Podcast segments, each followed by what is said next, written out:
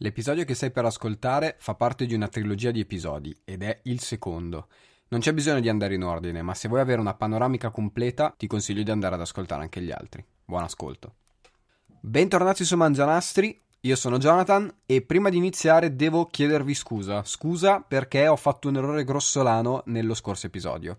Pensavo di poter dividere ogni episodio per ogni CD di gioco, che in totale sono tre, ma questa cosa non è possibile in quanto la mole di contenuti del primo CD è sproporzionata, soprattutto a livello musicale, e quindi non potrò più seguire questa, quest'ordine che mi ero dato e ho anche rinominato l'episodio precedente non più come CD1 ma come parte 1. Questa sarà la parte 2 e vi chiedo scusa per, per l'equivoco. Quindi bentornati, oggi passiamo alla seconda parte e devo, fa- devo, annunciarvi che ci saranno parecchi spoiler. Purtroppo per parlare della colonna sonora di Final Fantasy VII in questa seconda parte devo raccontare alcune parti di trama e quindi allarme spoiler. Spoiler, spoiler, spoiler ovunque. Se non l'avete giocato, se non volete rovinarvi la sorpresa, non ascoltate questo episodio. Detto questo, partiamo subito.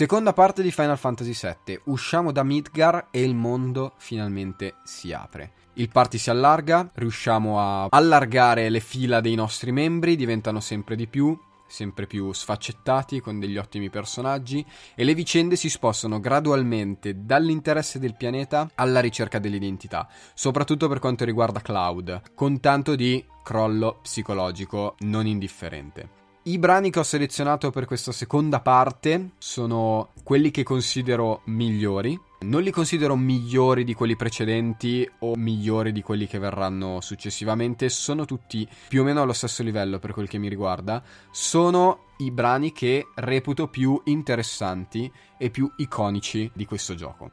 E il primo brano che voglio analizzare con voi quest'oggi, in questa seconda parte, è Genova.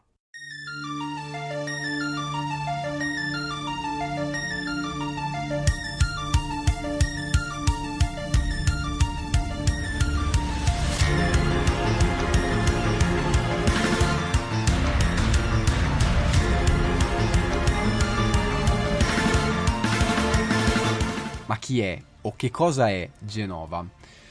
Genova è una forma aliena, un, una sorta di parassita che è giunto sul pianeta Gaia 2000 anni prima le vicende narrate in Final Fantasy VII. E giunge sul pianeta a bordo di una meteora che si schianta violentemente su Gaia e che lascia un enorme cratere presente nel gioco. Ai tempi, il pianeta era abitato da un popolo antico chiamato i Cetra, che erano un popolo in grado di percepire veramente il live stream, la, la forza vitale, il flusso vitale del pianeta.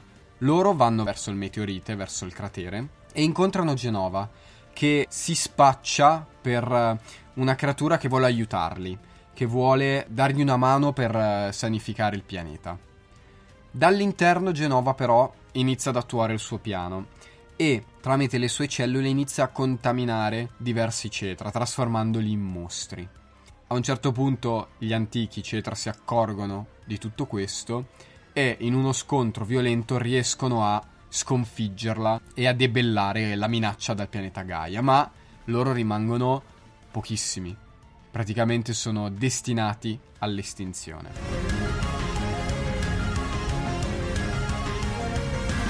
Passano i 2000 anni, questo diventa una leggenda, ma la Shinra continua a credere che tutto questo possa essere vero. Inizia a fare degli esperimenti e riesce a trovare ciò che rimane di Genova. La prende e la mette in una capsula a Nibelheim. Tramite le cellule Genova riescono a scoprire che se iniettate all'interno di un corpo umano riescono a donare incredibili poteri. Nascono quindi i primi Soldier d'Elite, che sono Sephiroth, Angeal e Genesis. Ma con una particolarità, Sephiroth riceve queste cellule Genova fin da quando è all'interno del grembo di sua madre. E questo rende Sephiroth un superuomo, quasi di più, oltre il superuomo. E tra l'altro gli viene sempre detto che sua madre è Genova, quindi non la sua vera madre, quella che l'ha portata nel, nel, nel proprio grembo, ma direttamente la creatura, la creatura aliena.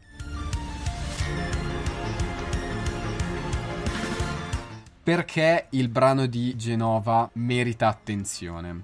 Non solo per l'importanza che ha a livello di trama, ma perché è un componimento, una composizione davvero interessante sotto diversi punti di vista.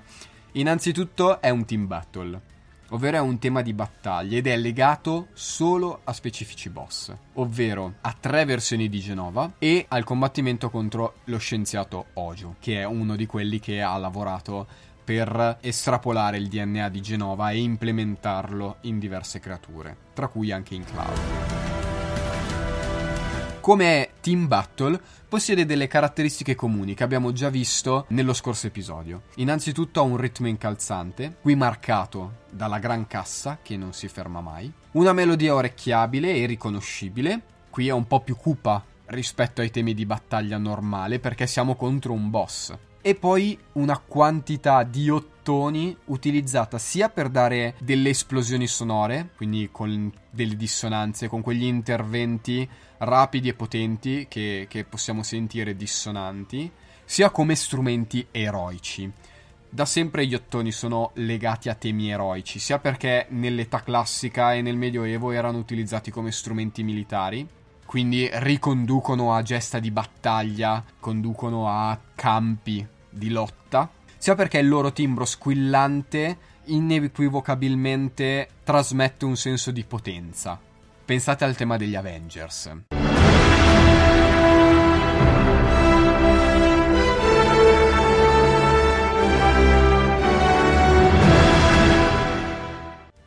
Altro tema in comune che ha Genova con, con, quelli che abbiamo sentito in precedenza è l'ostinato al pianoforte. Ritorna come nella Bombing Mission, anche qui abbiamo un ostinato al pianoforte, che tra l'altro è caratteristico dei temi di battaglia dei vecchi Final Fantasy.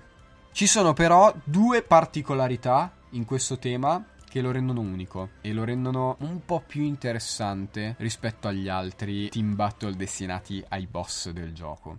Innanzitutto la melodia iniziale, che poi non è una vera e propria melodia, è più un movimento melodico discendente, ma ci siamo capiti. Mi riferisco a quella cosa figa che sentiamo all'inizio.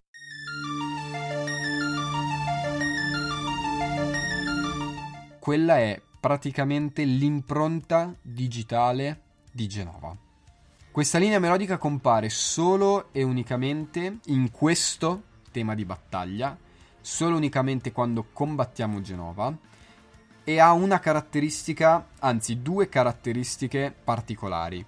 La prima è il movimento discendente, ovvero parte dai suoni acuti, dall'alto, per arrivare ai suoni medio-gravi, Sembra quasi che la calamità Genova arrivi dal cielo per scendere su Gaia, il che è molto figo. La seconda caratteristica è la scelta dei suoni. La linea melodica iniziale è affidata a un suono sintetizzato, quindi non è reale, non è legato alla terra, ma è qualcosa di estraneo. E secondo me Wamatsu l'ha utilizzato proprio per sottolineare questa particolarità, il fatto che Genova non fa parte di Gaia, viene dall'esterno ed è una minaccia per il pianeta. C'è però una particolarità, il tema di battaglia non si focalizza solo su questi aspetti, ma presenta al centro, in quello che potrebbe essere il suo apice melodico, una zona destinata solo agli ottoni, che come vi ho detto prima ricordano no, l'ambito eroico e la vittoria degli eroi. Eh, sono suggestioni che forse percepisco solo io, ma mi sembra di leggere a livello musicale che la minaccia di Genova, la melodia sintetizzata, verrà sconfitta dal coraggio di alcuni esseri umani, rappresentati dagli ottoni.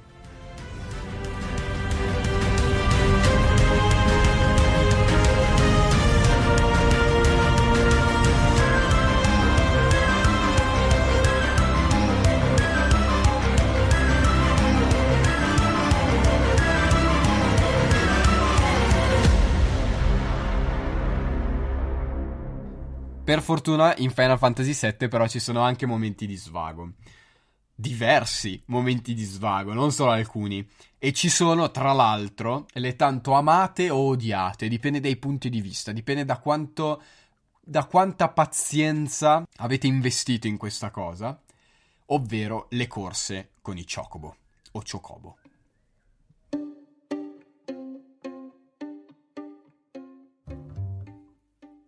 Le corse con i Chocobo si tengono presso il Gold Saucer, o come lo leggevo io eh, da piccolino, il Gold Saucer. Il Gold Saucer è il più grande parco divertimenti del mondo di Final Fantasy VII ed è stato costruito dalla Shirra, ma nonostante questo noi andiamo lì perché ci sono un sacco di premi extra che si possono vincere facendo i giochi che ci sono al suo interno. In una determinata area potremmo fare le corse con i Chocobo. Ora, questa non è la prima volta che incontriamo i Chocobo e quindi non è la prima volta che sentiamo il loro tema musicale. Tra l'altro, c'è una particolarità legata ai Chocobo e al tema musicale. La prima è che i Chocobo sono un elemento trasversale di tutto ciò che è Final Fantasy. Sono presenti dal secondo capitolo per sempre, in qualsiasi capitolo base della saga, quindi quelli numerati, e sono sempre accompagnati dal loro tema musicale, che però viene sempre orchestrato e riarrangiato in modo diverso e viene di solito riarrangiato secondo diversi generi musicali. Per esempio in Final Fantasy IV abbiamo la samba dei Chocobo. Eh, in Final Fantasy V abbiamo il mambo dei Chocobo, che tra l'altro il, fu il primo a, ad avere un, un suono vocale al suo interno. In Final Fantasy VI abbiamo la techno dei Chocobo. Ecco, nel 7, siccome c'era questo grande desiderio di fare tutto enorme, tutto bello, un sacco di roba, stupire eccetera, non ne abbiamo uno di riarrangiamento, non ne abbiamo due, non ne abbiamo neanche tre. Abbiamo ben quattro arrangiamenti diversi dello stesso tema. Abbiamo il Valzer dei Chocobo, abbiamo l'Electric Chocobo, Cinco dei Chocobo e Fiddle dei Chocobo.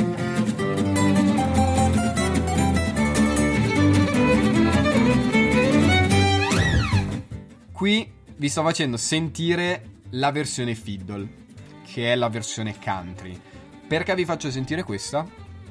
Perché ritengo che sia la versione migliore all'interno del gioco. Per determinati motivi. Il primo perché è divertente. Ma come fa una musica senza parole a risultare divertente? Come può esserlo? Credo ci siano tre fattori che contribuiscono a questo. Il primo è il genere che viene utilizzato. Questo determinato genere country molto allegro e scanzonato eh, con l'utilizzo di questi determinati strumenti che sono il violino, il banjo, il violoncello, porta inevitabilmente a pensare a quel genere di western un po' demenziale. Mi vengono in mente vecchietti ubriachi, senza denti, che si tirano le bottiglie in testa nei saloon, un po' sporchicci. Ecco, porta alla mente questo, questo genere di western qua. Poi un'altra cosa che lo rende divertente è il fatto che ci sono delle palesi citazioni a O Susanna, il che contribuisce a collegare il tutto a, a quella canzoncina che penso che tutti abbiano sentito nella loro vita, tutti abbiano canticchiato e tutti ricolleghino proprio a quel genere di western demenziale. L'ultimo eh, fattore che secondo me contribuisce a renderla divertente è legato al, al suo utilizzo, ovvero che è una racetrack, è una traccia dedicata a una corsa.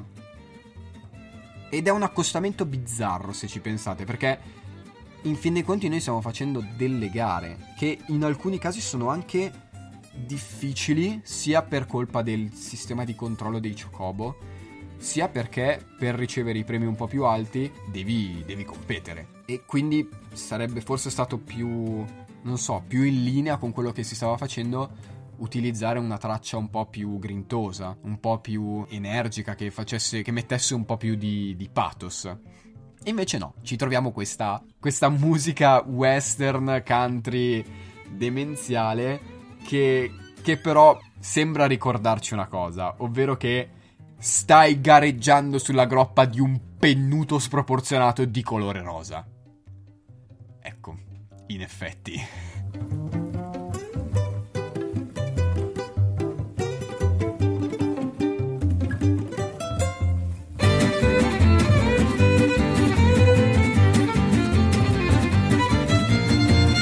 Se usciamo dal Gold Saucer, però ci ritroviamo nel tanto amato da noi quanto ferito pianeta Gaia.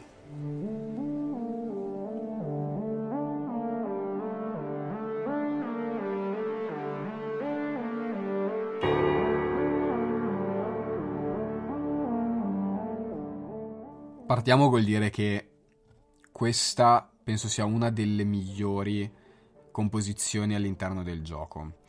Eh, non tanto per la ricercatezza melodica, perché non è, non è esagerata, anzi vedremo che c'è un brano in particolare che a livello di ricercatezza melodica è quasi insuperabile, ma per le sensazioni che ti dà e il modo in cui è costruita. La prima cosa che credo percepiamo tutti quanti è un profondo senso di inquietudine. Il titolo che è Listen to the Cries of Planet, ci invita ad ascoltare no? il pianto del pianeta. Ma quello che percepiamo non è tristezza, è angoscia, è inquietudine. Questa inquietudine penso sia figlia ovviamente della strutturazione del brano, quindi come composto, arrangiato, orchestrato, e dal fatto che questa idea compositiva ci rende consapevoli che questo pianto è causato da un male. Ed è un male che, in larga parte, è causa nostra, o meglio, è causa dell'uomo presente sul pianeta. Cosa però musicalmente rende inquietante e terribilmente affascinante questo brano. In primis, la linea melodica sintetizzata. Anche qui torna, come in Genova, l'utilizzo di strumenti estranei a quelli terrestri tra virgolette. Questa linea melodica è la prima cosa che sentiamo ed anche l'ultima. E continua incessantemente il suo procedere senza mutare, senza fermarsi mai. È effettivamente il lamento del pianeta, il suo pianto, ma perché è affidato ad un suono sintetizzato. Sicuramente c'è di principio una scelta orchestrale.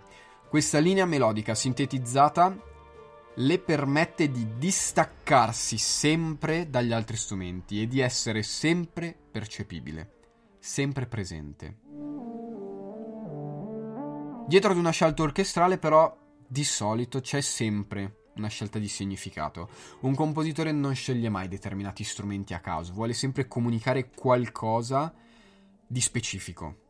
Io ovviamente non ho le risposte perché bisognerebbe chiederlo a Uamatsu e Uamatsu non ha detto niente o nessuno gli ha mai chiesto pubblicamente qualcosa su questo brano, ma io ci vedo due possibili criteri. Il primo è legato a Genova ed è quello che mi convince di meno però. Il pianeta sta soffrendo, sì per colpa dell'uomo, ma ha sofferto e continua a soffrire anche e soprattutto per il grande colpo che Genova le ha inferto, sia con il meteorite sia con la creazione di mostri, eccetera, eccetera. Quindi melodia sintetizzata per richiamare questo male extraterrestre. Questa ipotesi però non mi convince appieno. La seconda, che è più banale, mi convince un po' di più e penso che sia un po' più funzionale. Ed è quella di separare il pianto del pianeta dalla comprensione umana. O meglio, il pianeta piange per colpa dell'uomo, ma è un pianto che va al di là dell'uomo. È più grande, e quindi viene espresso tramite un suono che non è umano.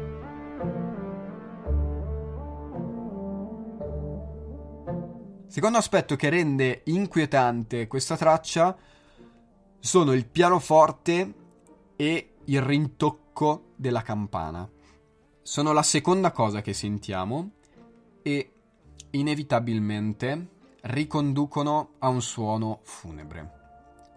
Io ho provato a cercare se nella tradizione giapponese l'utilizzo delle campane per le celebrazioni funebri sia analogo all'utilizzo che si fa occidentale, all'utilizzo bene o male cristiano. Non ho trovato risposte, non ho trovato nulla, cioè ho semplicemente trovato le campanelline, quelle del vento, e basta. Però c'è un fattore che è universale a livello musicale ed è universale perché si è sviluppato in Occidente poi la musica classica che si è sviluppata in Europa è quella che è riconosciuta a livello mondiale come punto di partenza, o meglio, non è punto di partenza ormai, però è quella che tutti studiano, cioè tutti partono da, da quella.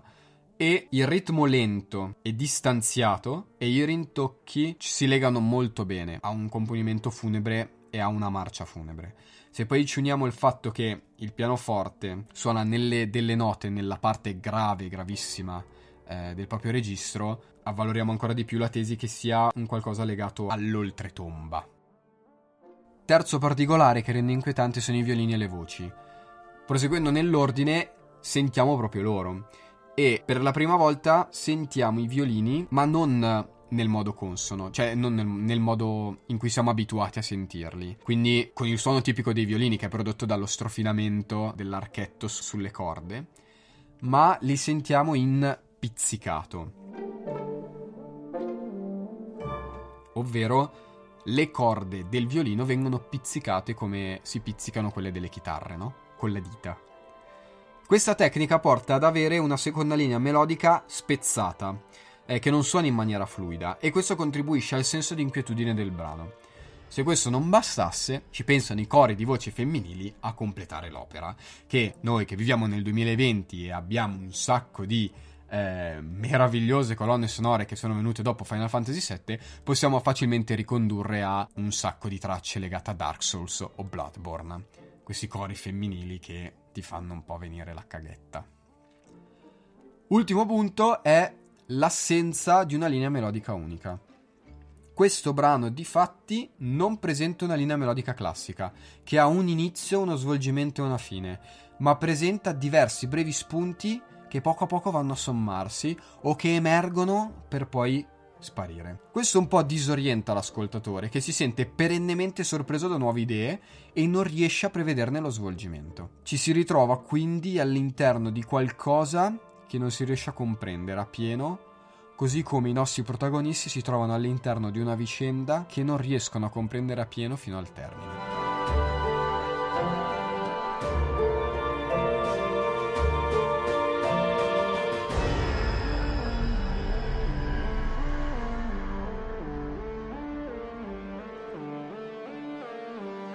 L'ho già detto all'inizio e lo ripeto. Spoiler, spoiler, spoiler. Bene. Questo è l'ultimo brano di questa seconda parte.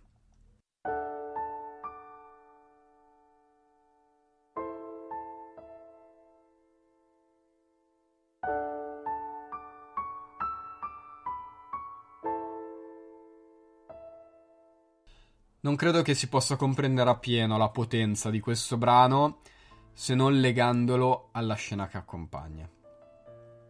È un momento tragico sconvolgente. Ciò che ci sembrava impossibile avviene e dinanzi al nostro sconforto non parte una musica lagnosa, non parte un brano super lacrimoso alla Sadness and Sorrow di Naruto. Parte una domanda. Una domanda che, calata nel contesto che stiamo vivendo, sembra chiedere: Ma come? Perché? E ora? In un brano musicale il tema è sempre composto da due frasi. C'è sempre un dialogo, infatti in gergo si parla di frase antecedente e frase conseguente. O semifrase antecedente e semifrase conseguente.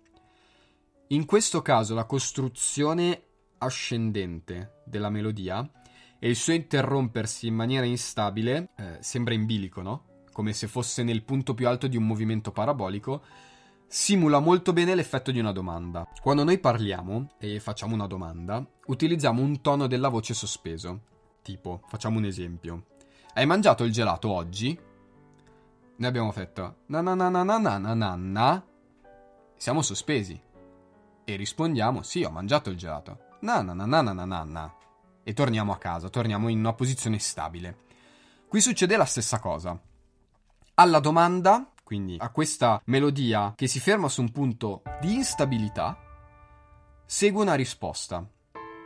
Ed è una risposta particolarmente serena, particolarmente tranquilla. Partendo dalla scena che vediamo, a me viene spontaneo pensare che la domanda venga fatta da Cloud, che non a caso nella scena corre verso Iris per sorreggerla, e la risposta venga da Iris stessa.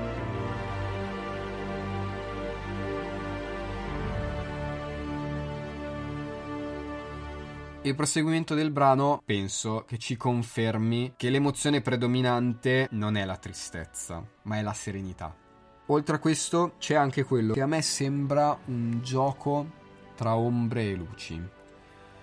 Prima che la melodia esploda, in quello che a tutti gli effetti è il suo ritornello, tra virgolette, c'è un momento in cui si alternano note più gravi e cupe a note medio acute più solari di nuovo si alternano domande e risposte, ma in questo caso le domande sono legate al registro medio-basso e quindi potremmo leggerle come domande di preoccupazione, a cui seguono risposte nel registro medio-acuto serene, che potrebbero essere legate a delle risposte di luci, no?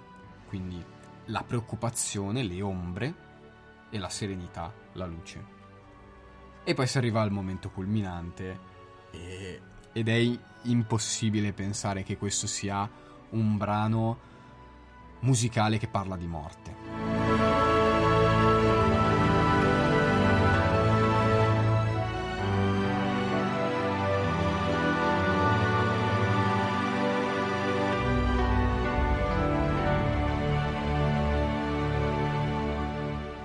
Forse voi potreste pensarle in modo diverso, non lo so, ma a me sembra più un inno alla speranza e uso il termine inno non a caso. Il ritmo di questo ritornello, tra virgolette, è quadrato, è perfetto.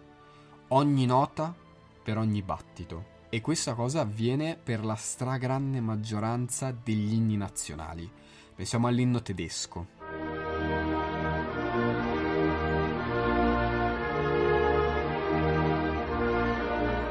o all'inno inglese.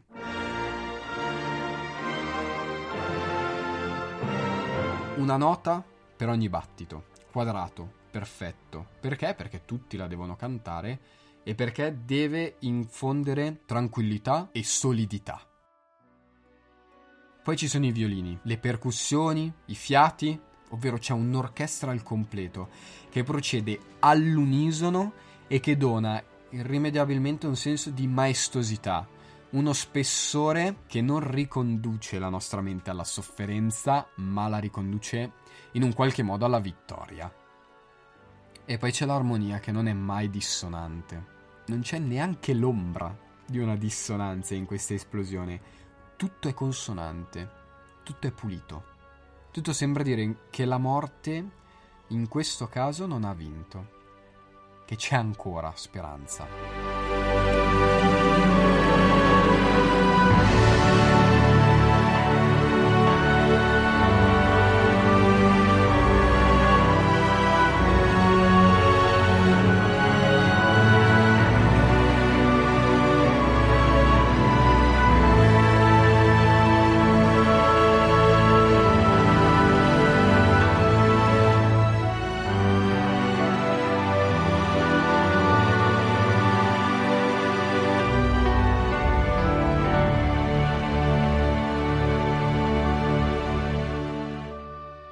Io vi ringrazio per aver ascoltato questo secondo episodio. Spero di essere stato chiaro e soprattutto di avervi fatto venire voglia di andare a sentirvi eh, la colonna sonora di questo meraviglioso gioco. È uscito il remake che cambia alcune cose a livello di trama, ma a parte questo, la colonna sonora è fuori di testa. Non l'hanno ancora messa su Spotify, si possono sentire solo alcuni brani qua e là messi su YouTube o si sentono tramite i gameplay che trovate, ce ne sono tantissimi. Eh, iniziate a darci un occhio perché è fenomenale, soprattutto la bombing mission è fuori di testa. E tra l'altro c'è una chicca perché l'Iris Team viene fatto sentire mesciato con il main team ed è, è, davvero, è davvero bello, è davvero interessante, è davvero tanta roba. Niente, io vi invito a ascoltare se non l'avete già fatto la prima parte o l'episodio su Persona 5 e ci vediamo al prossimo episodio dove concluderemo il nostro viaggio all'interno della colonna sonora di Final Fantasy VII.